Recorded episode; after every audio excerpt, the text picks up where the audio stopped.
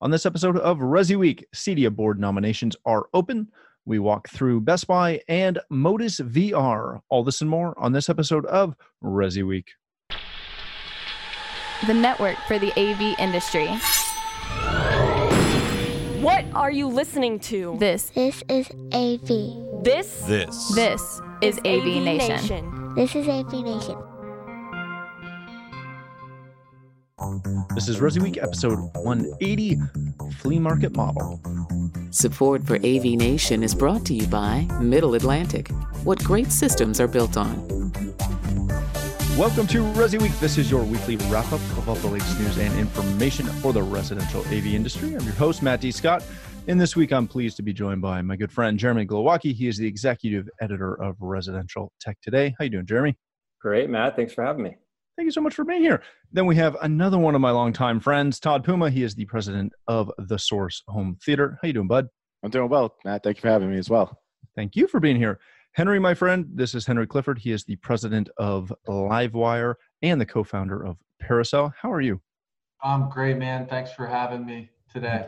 Thank you so much for being here.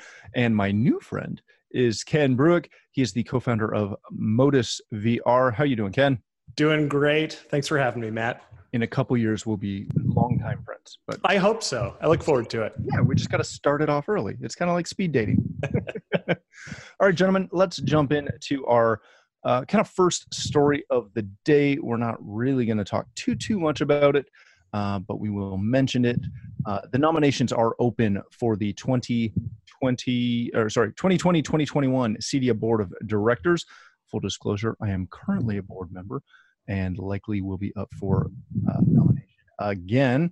That being said, the nominations are open. If uh, you want to nominate someone, there are some, some things that CEDIA is looking for. You can check that out on the CEDIA website.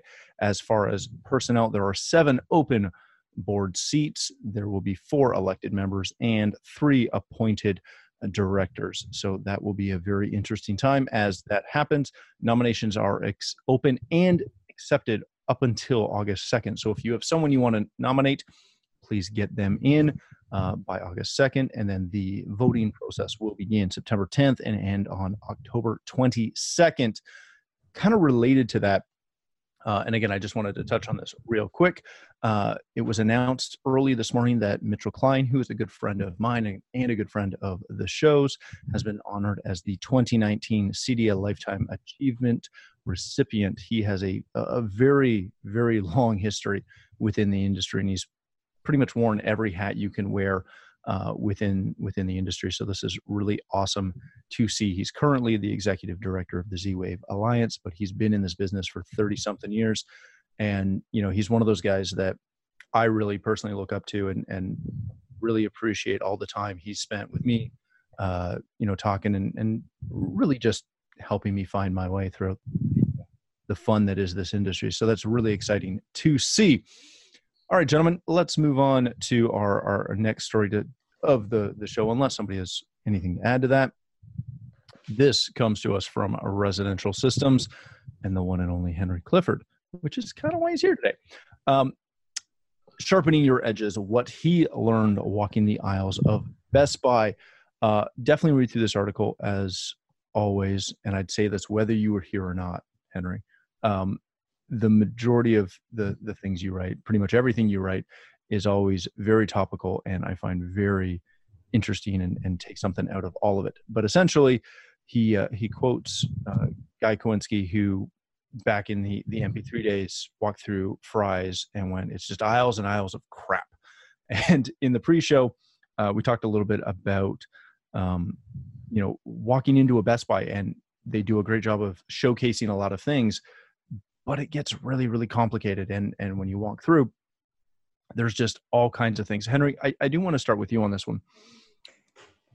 How was that experience uh, uh, of walking through best buy as somebody who i'm assuming doesn't get into best buy very much walking through and, and just seeing you know 40 different routers and you know 20 different light bulbs with no real explanation of what they are how they're different how to utilize them within the space. What was your uh, obviously you wrote about it, but expand on it. What was your takeaway of of walking through that that experience? I, I try to go in. I try to go into Best Buy every at least once every couple years just to keep my keep my eyes on what's going on. And as they've pivoted over the years from where they were to sort of this flea market model where the manufacturers pay for slotting and they really leverage their strength, which is their real estate footprint. I feel like you end up with these sort of very uh, divvied up product areas.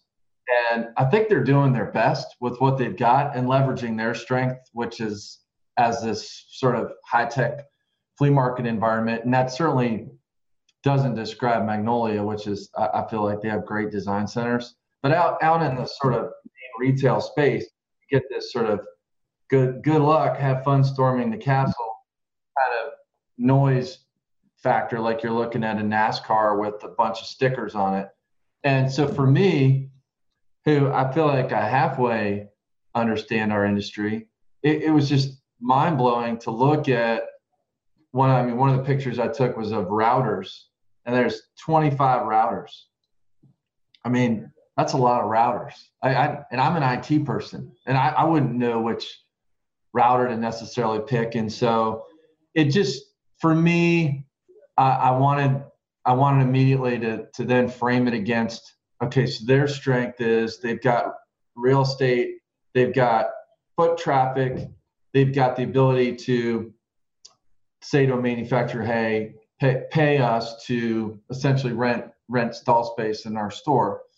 What and, and it just immediately made me think, well, what's our strength? And I, I mean, when I, when we're talking to our customers, it's really a conversation around finding friction, and that conversation will reveal to us the uh, the friction, and we can use one of the 25 routers to remove it. Meanwhile, the customer is going to have no clue what router or um, I mean, what half of the electronics are that go into what we do. And so for us as a solutions provider, it just really hit home for me where we sit in time and space and just how not retail oriented we are and just how solutions oriented and how friction oriented we are. So uh, it just really made me grateful that we've chosen to pursue this path of being prescriptive and chosen to be a concierge for our customers. But that's really what uh, what hit me at first was just how confusing it was, and that's what made me think of Guy Kawasaki and and his comment. Uh, so I, I, don't know if I answer your question, but that that's what drove. What, no, did. That was fantastic, and and I love the use of prescriptive because because that's really what it is, is. Is we find the problem and then we supply something to to solve it. Todd, I want to come to you next on this. Um, eh, maybe everybody doesn't know, but I'll I'll let them know now. you came out of the Best Buy world. This is something that you dealt with a lot. That, that's correct. Over 16 years ago, I came from Best Buy, and I believe I was grounded and rooted from that company. I came in as a, like a little shy guy, uh, didn't really want to speak to anybody, and Best Buy helped develop skills that I didn't even know I had. Um, there's a place in my heart for Best Buy, and there always will be. Just the other day, like I was stating earlier, I walked through the Best Buy, you know, went through the aisles. I kind of do what a customer would do, and the confusion was there. It was a little bit uh, done differently, but there's supposed to be a product specialist in every aisle to help educate you and to fit you into a solution that might meet your needs in the DIY world. Uh, maybe Henry, at that point of time, that wasn't uh, a, that wasn't given to you, and I believe it wasn't. But there is supposed to be somebody there to help to, alleviate that confusion. Uh, I'm not taking defense for Best Buy because I believe that they help bring me more business.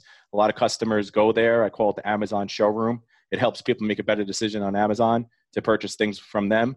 And is it a good model that they're running at this point with that? No. But I do believe that Best Buy has a place and Best Buy does help us to increase our revenue and also help customers realize, just like when they go to Home Depot, you're going to need to have a contractor. Just because this place is selling you all the hardware and parts doesn't mean you know how to do it and know how to install it and know how to build the steps in order to build a successful uh, home renovation. So, so let me ask you this: the the change that they've done in their stores has uh, essentially been designed to let them um, create all these different uh, little micro stores right you've got the tv section you've got the mac section you've got the windows section you've got the smart home section you've got the camera section is something where they've tried to eliminate a lot of that confusion and we just haven't figured out how to um, capitalize on it I think because we're a lot more educated than the end user. So what happens a lot of the time when you're built with a lot of knowledge and you know so much, you tend to realize that things around you aren't done as well. But the only reason why we believe things aren't done as well is is because we know so much better. We have built organization, we have built a standard, we have built control systems. So our mind is we think clearly. This is the steps that need to be taken in order to build a successful, you know, network, uh, audio video system, lighting system, whatever it may need to get done. But the customer, the consumer, and the way they think is it's better for them to start not knowing anything and to grab a specialist in there to help them advise them based on their budget. Right? They're all based upon daily budget. They're based upon mm-hmm.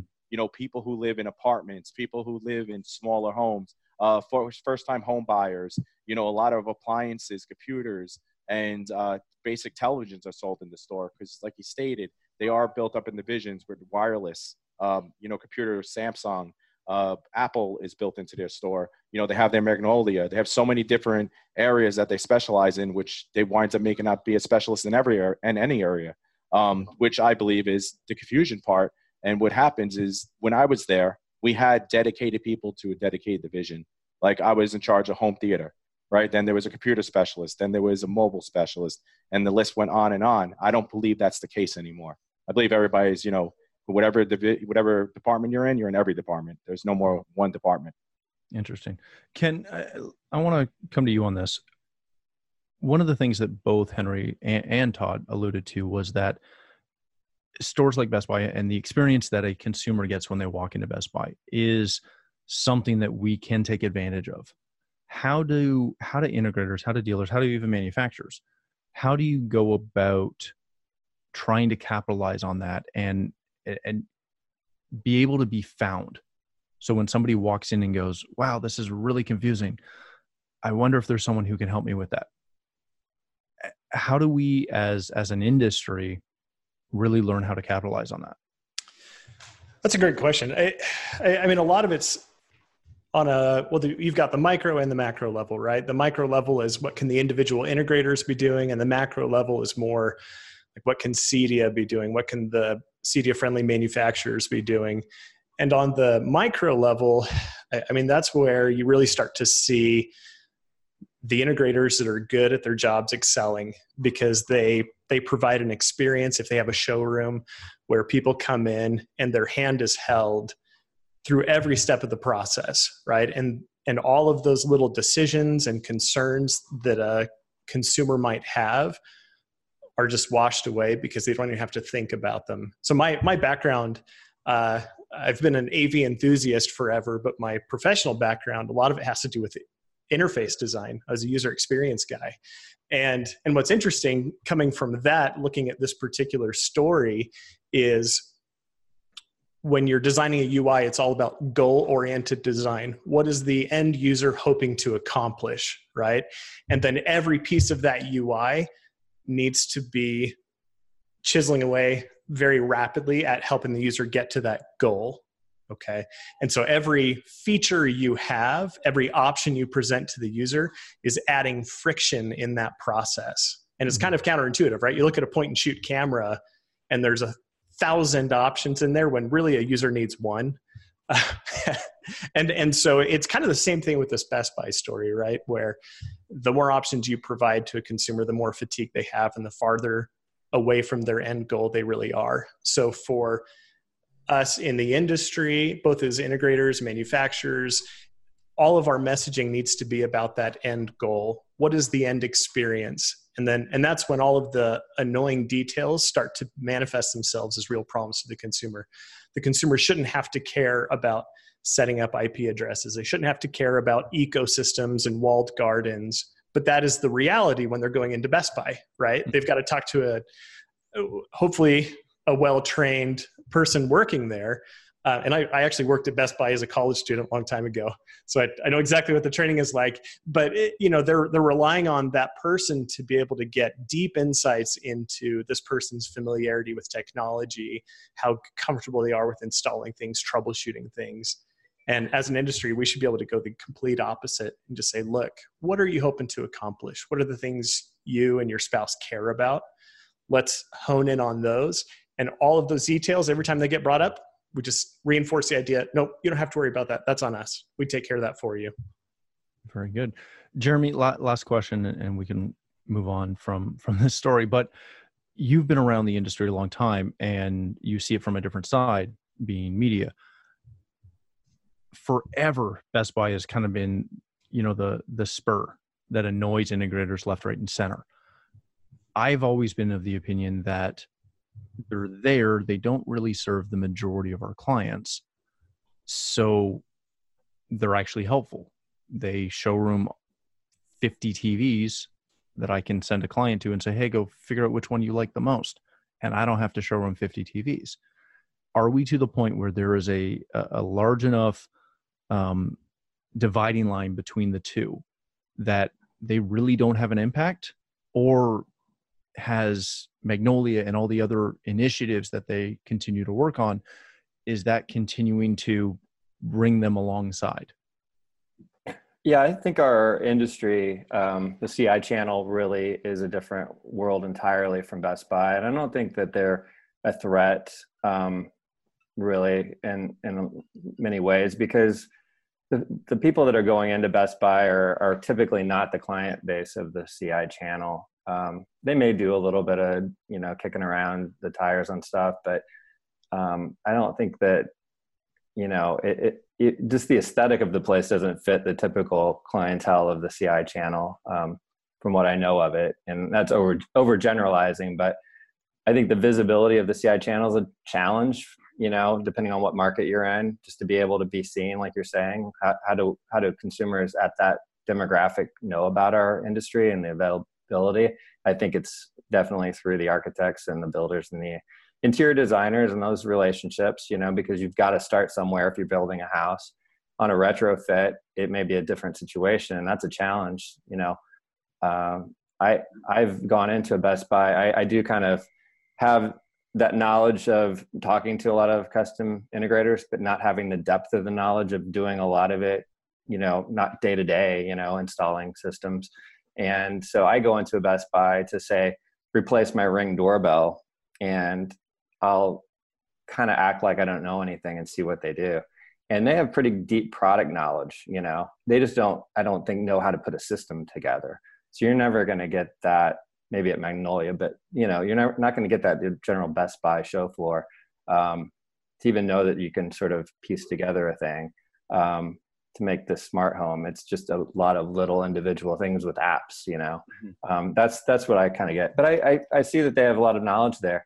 And i do think that um, it it it's good to keep the smart home in the uh, you know the view of the consumer in any way shape or form. So our industry doesn't just evaporate from you know the world. We we need to have that uh, awareness there but I think right. that the people that are going to spend the money to work with a professional, they're going to go a different route. They're not going to go to Best Buy and get confused and price shop and all that.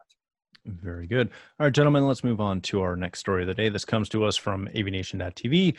Modus VR updates its virtual design software. You can now do enhanced home theater walkthroughs with the Modus VR, who was uh, really the world's first virtual reality design software for media rooms and home theaters. And luckily, we have Ken here to expound on this. Ken, eh, eh, you guys have been involved in in VR for for quite a while now, um, and have really led that. And, and, we're seeing that start to evolve into more spaces. We're seeing it in in the commercial side as well. Uh, VR really start to become. Eh, I don't want to say it's it's a requirement for home theater sales, but it's it's really become like an expectation that people will have that ability to see a 3D render, put on a, a pair of VR um, headsets, and and see that space, see what they're uh, investing into. What is what is new? What is super exciting about this new version of of Modus VR?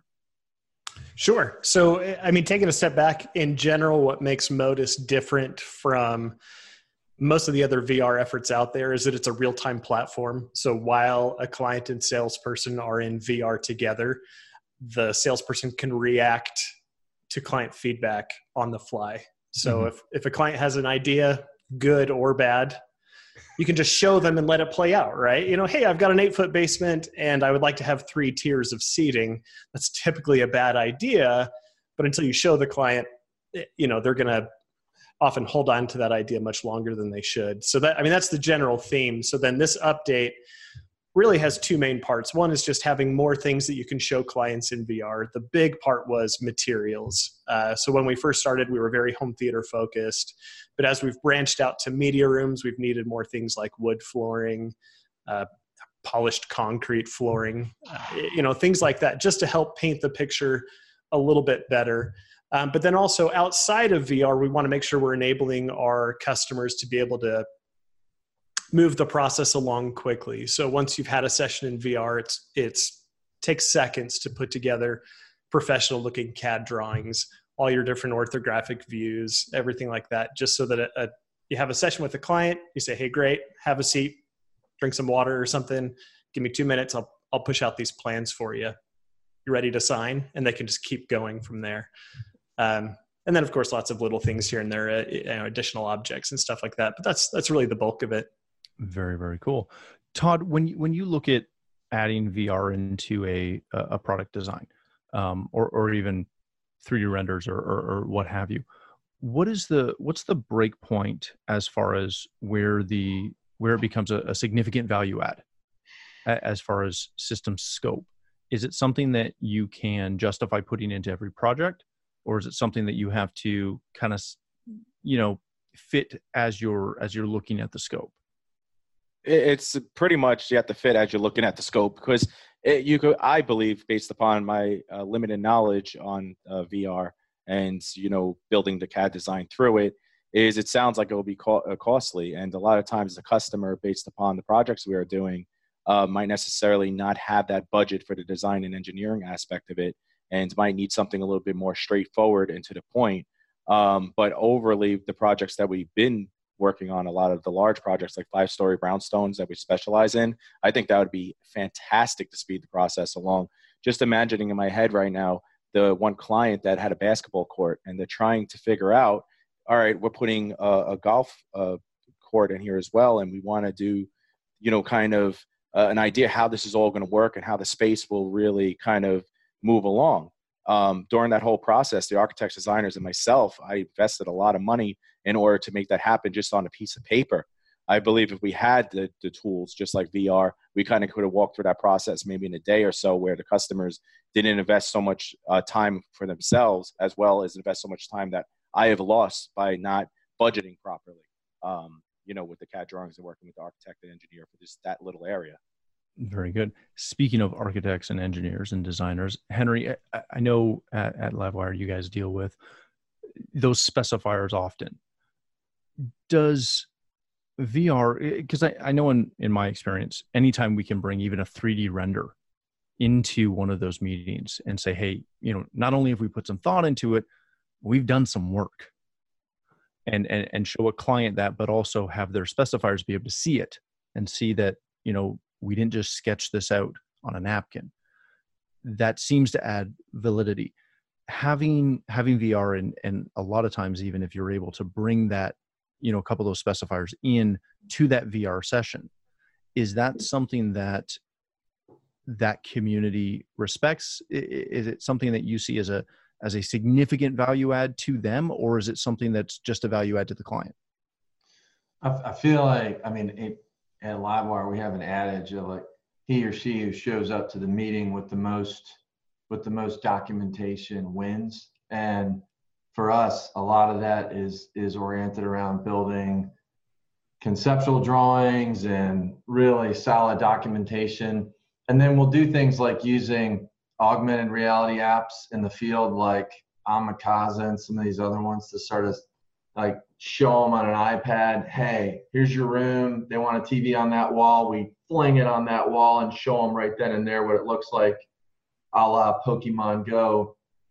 We haven't really embraced true VR, i.e., put the headset on, and but we've seen it work in in the real estate vertical where the builders are showing their customers these walkthroughs and and and and that just they seem to be killing it with that so i'd say for us we see value in it but i, I feel like for us it'd be more of showing a customer what it's going to be like in their space and i think for the specifiers uh, we the specifiers tend to sort of embrace this this mantra with us of be brief, be brilliant, be gone. And so we we're useful to them in that we do great design work, etc. We offer them continuing education, um, but I feel like I, I, don't have a good flow. And and maybe you know, Ken, you can help me uh, work on this. But I feel like with a customer, if if they had engaged us, paid us a design retainer, and we bring them in to present and we go, boom, here you go. Let's all look around together. They're going to be blown away. And then they're going to be handing their credit card over, uh, which, by the way, happens in 2D already. So in 3D, I think it would just help us close more business. So, um, but for a specifier, because it's indirect, I, I, I feel like the connectivity, I, I'd want to be there more with the person actually buying the thing. And maybe the specifiers there as a participant. But yeah. I definitely want that that customer there. I was going to ask Jeremy this, but at the same time, I'll, I'll kind of ask it to to Ken. Um, it, is VR to the point where it's still an incredibly niche product? It, it, is it is it still that niche, or is it something that we're starting to see the legs? Uh, and, and, I mean that with all yeah. due respect. oh no, no, no, no, offense taken. Uh, I, I, would say uh, out of our customers, when they bring a client in, I would say 80% of the people coming in, 80 to 90, have never done VR before. They've heard of it, mm-hmm. uh, you know, and there's some portion of that that has written it off as gimmicky or you know not for them or whatever. Um, but it's it's still it's still very niche, and that's okay. Um, I mean, right now it's if you're looking at the hype cycle, I think VR is just barely starting to come out of the trough of disillusionment. Really, uh, I, I, mean, it is right because it, it same hype cycle as everything else. It was going to change the world. It was going to be a 80 trillion dollar industry within six months, and then that didn't happen. And now a lot of people are naysaying, and and out of the ashes, we're starting to see useful products for VR. Some a lot of which are gaming, but then as Henry alluded to and Todd alluded to, like we're seeing it in uh, real estate, we're seeing it in medical, we're seeing it in industrial training. Walmart's even using VR for uh, evaluating management. I mean, it's it's fascinating, but it's still very very niche in my opinion. And I'm uh, I don't know. I should be the most biased towards VR. Jeremy, is what Ken's saying is that is that what you're seeing? Is this something that because to me, and I've been hearing about it for years, both in the residential side and the commercial side. Having experienced it, I've bought in. Having tried to figure out how to apply it in my own company, I'm still having a hard time with. Right. Yeah. I mean, I'm justifying it. Where where's where's it going to be?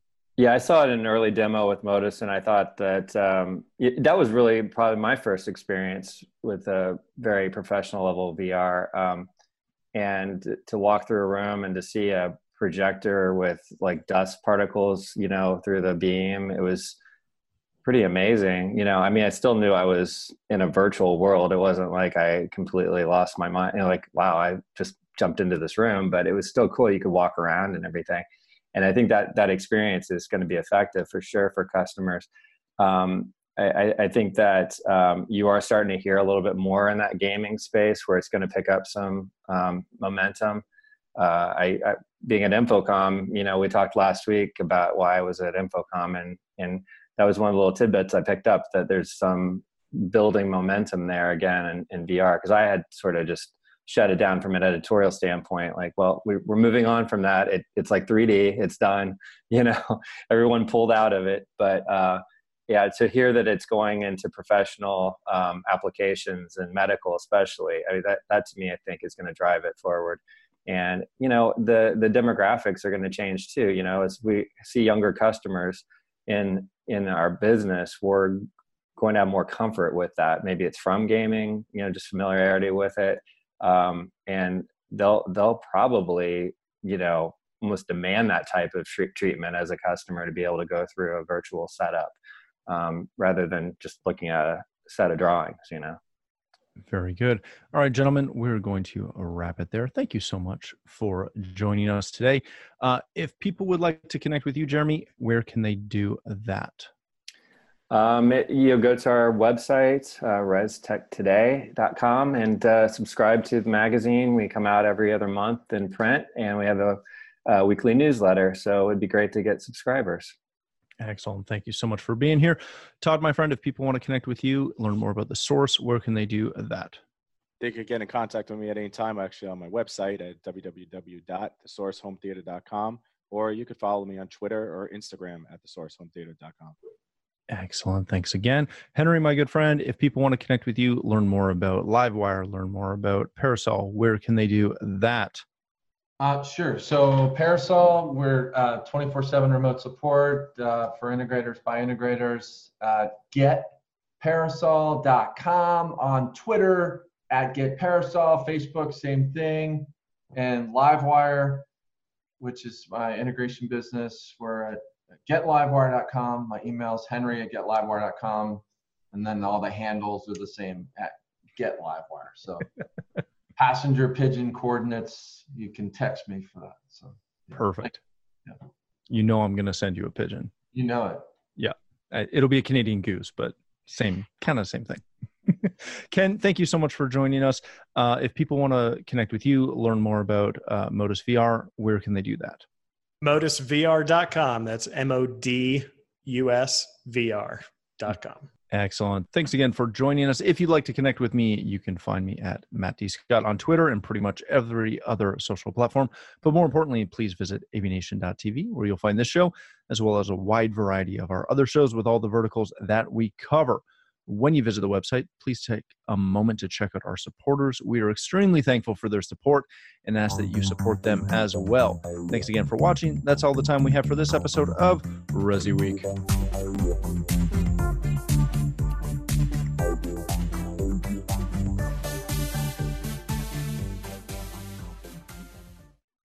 Matt, you got a full house to juggle here. I know. I know. A lot of dudes, Matt. Henry, well, Luckily, we're not letting Mitchell talk today. Oh man. I know, man. I know you were excited, but we got too many people.